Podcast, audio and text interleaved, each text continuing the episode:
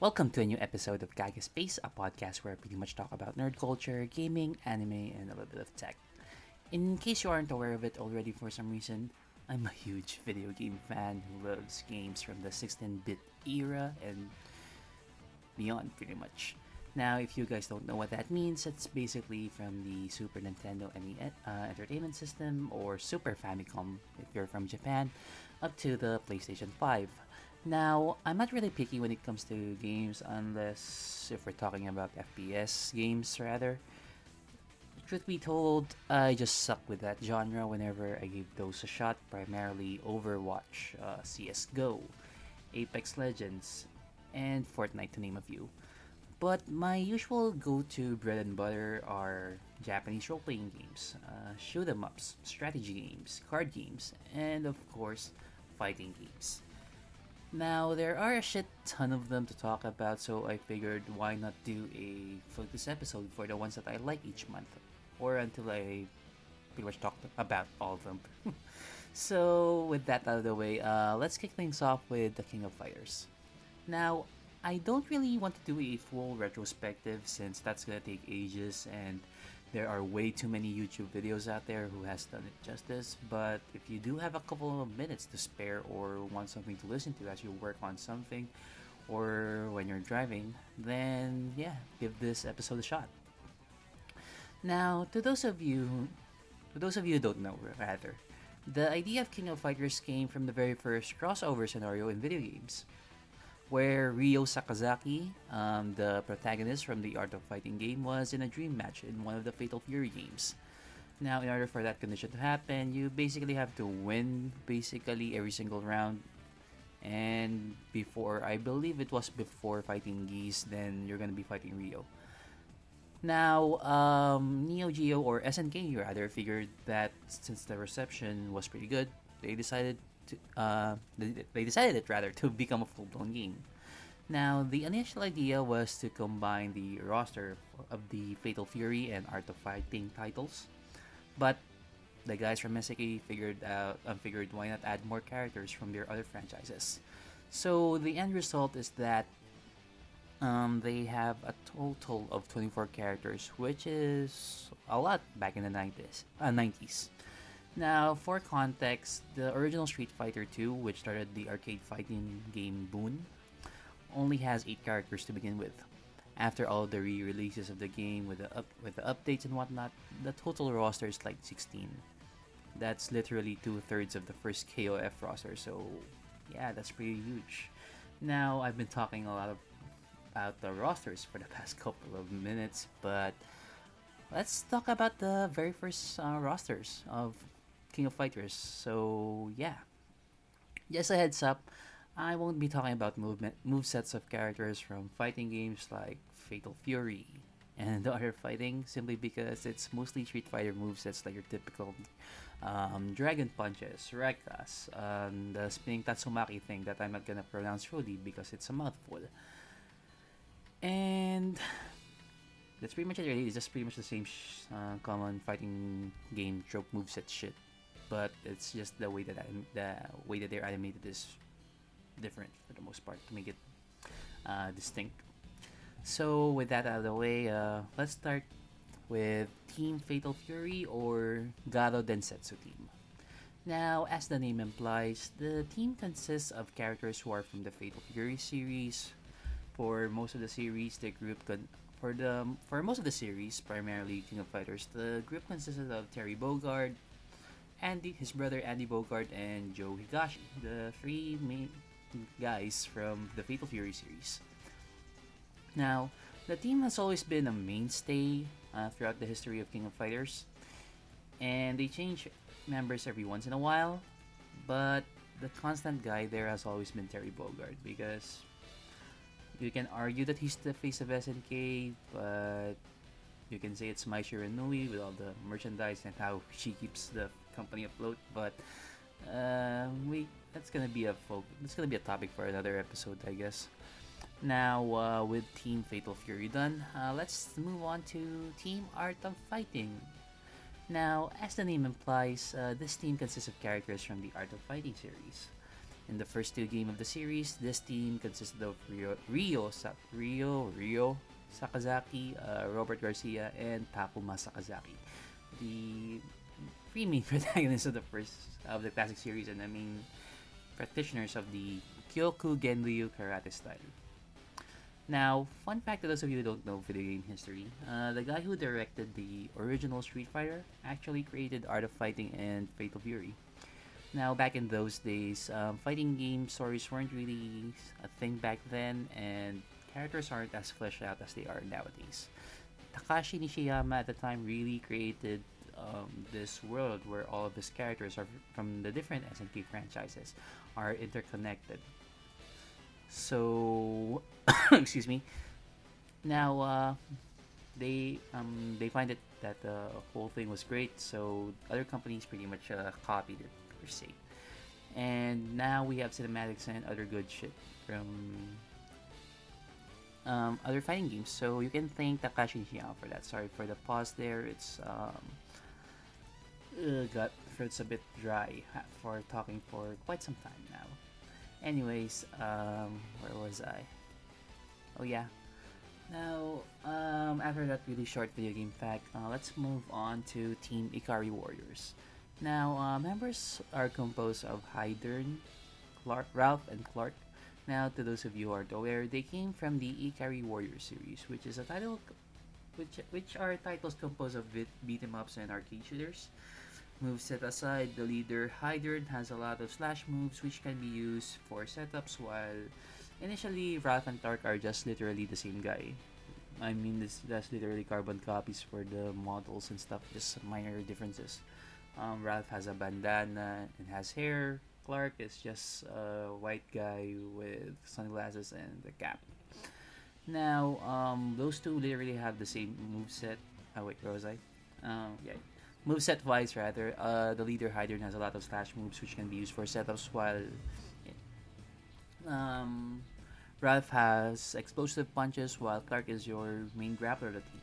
Now, as the series progresses uh, with each with each new entry to the franchise, uh, SNK really focus on those two differences, so to make them distinct. And as the years go by, uh, they switch out Hyder for Leon for um, another original character for the King of Fighters series, um, and that is uh, Heidern's adopted adopted daughter. Uh, what's her name? Leona, of course but um, her move sets are pretty much the same. So with a little bit of mostly setups, but that's pretty much it.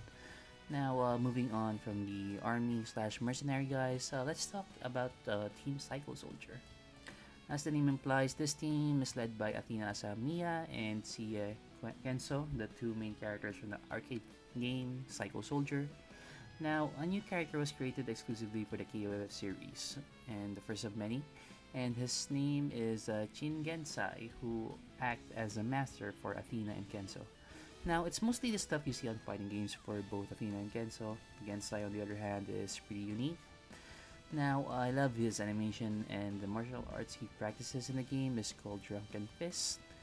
Now, growing up, I love the Drunken Master movies of Jackie Chan because they're like having it reruns on ABS-CBN, Studio 23, and whatnot and it wasn't really mentioned, but he does kind of look like Jackie Chan's master for the second and third movies. Now, uh, sorry for that weird fact back there. Now, uh, that's a lot of teams that I've been talking about. So, yeah, we still have four teams to go. Um, from Psycho Soldier, let's move on to Team Women Fighters. And yes, that's literally the name of their team. a bit sexist, I know, but nowadays I think they're called Team Heroine or some shit like that. Now, this team is literally the crossover team. Um, we have Mai Shiranui from Fatal Fury.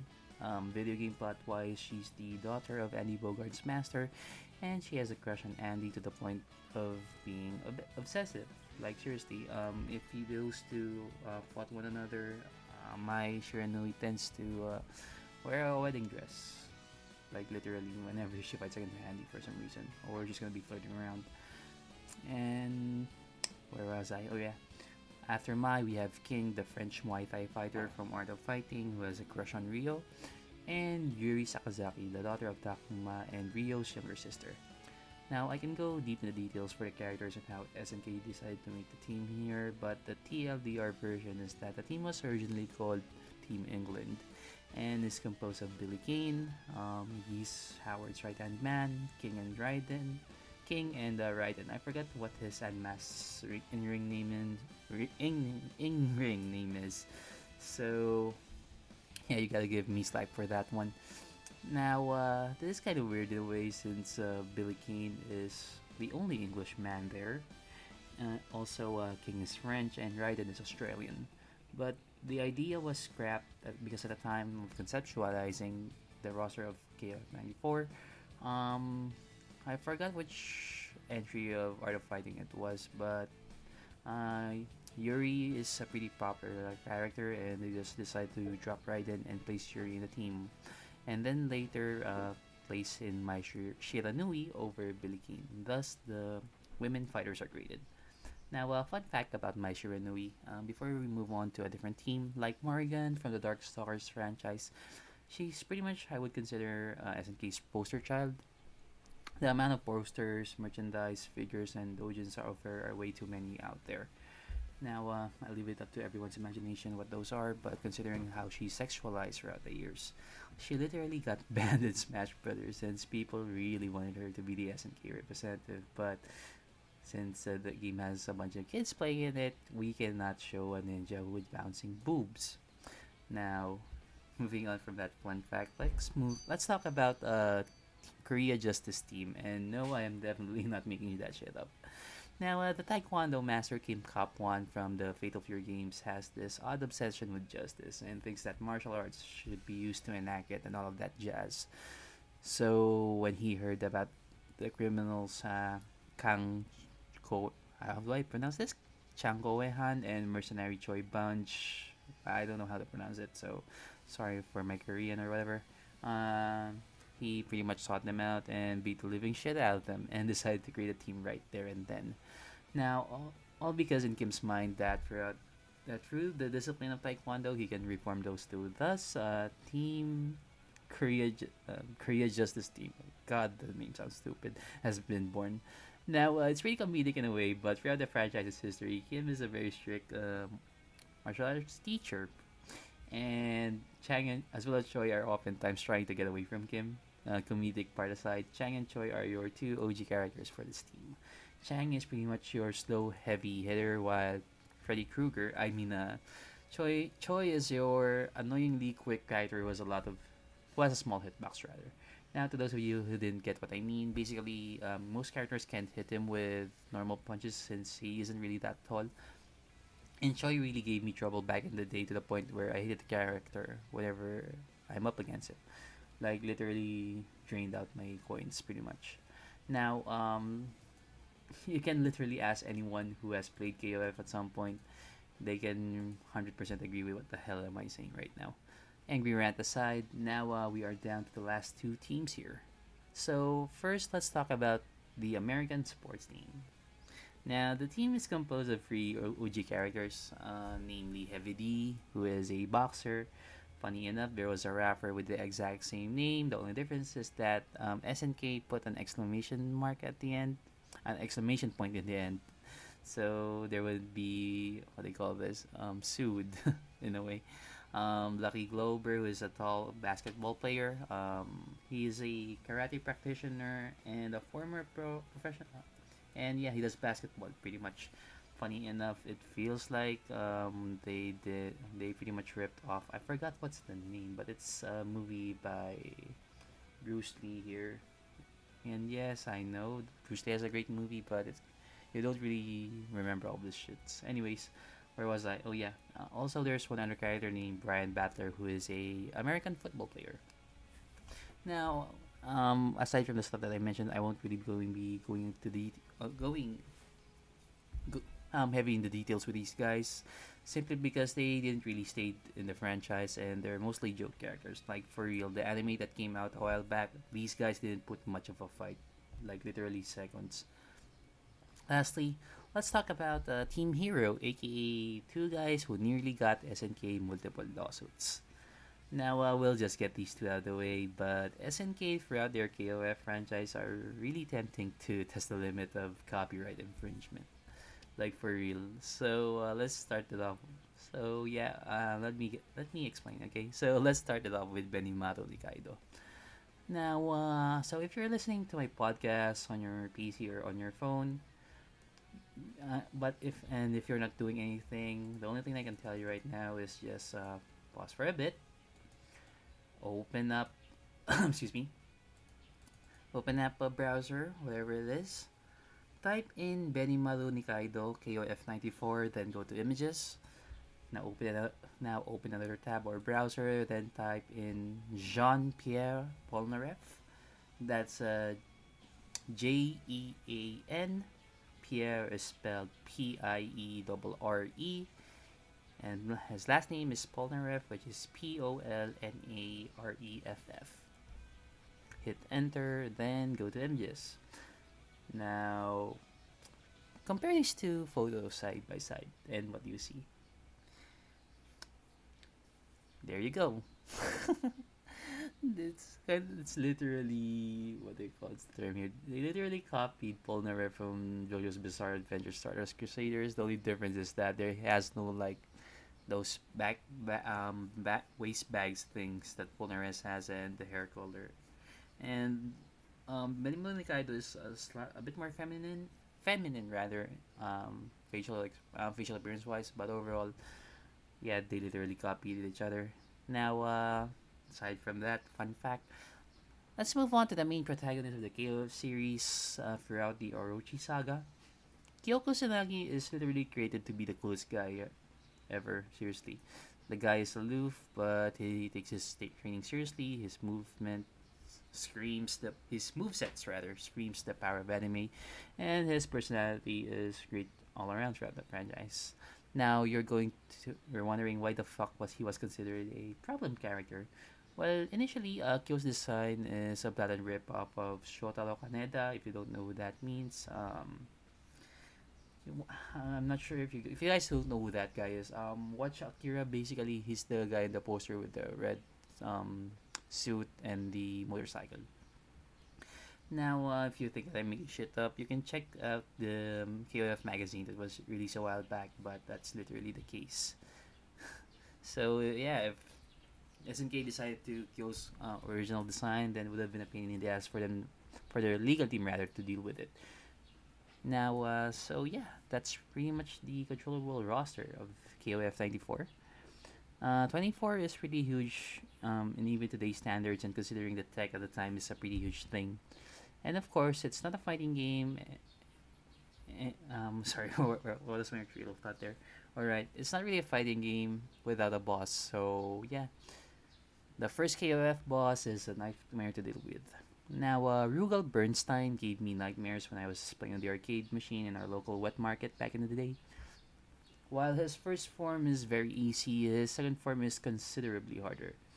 Like, uh, he has two projectile attacks which he can spam continuously, and his signature move, the Genocide Cutter, not only has absolute priority, like literally no other move in the game can beat it, not even desperation moves, but he can also shave off up to what 75% of your health because his here's the thing because um rather uh, his AI reads inputs he'll most me he will almost always counter jumping or jump dash attack with the genocide cutter because that's the whole point of playing arcade games basically they drain your money that's why this guy's a bitch and yeah where was i there's also an actual term for it um, it's called. I'm not really. Not sure if he's the first one. People's gonna argue that um, Geese Howard is the first, basically. But there's a term that fans have came up with, and it's called SNK Boss Syndrome, where the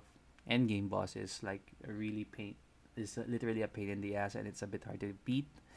And it's mostly associ- associated associated rather with uh, Rugal Bernstein because with how bullshitted he is on 94. Now, amidst that BS um, that is Rugal Bernstein, now the game really sold well and performed well in arcade wise. And yeah, the rest of the rest of it is history. Now, uh, if you haven't uh, give um, the latest entry KOF 15 a shot, give it. Uh, please feel free to play it. It's available on most platforms aside from the um, minus the Nintendo Switch for some reason, and yeah, the game is pretty solid.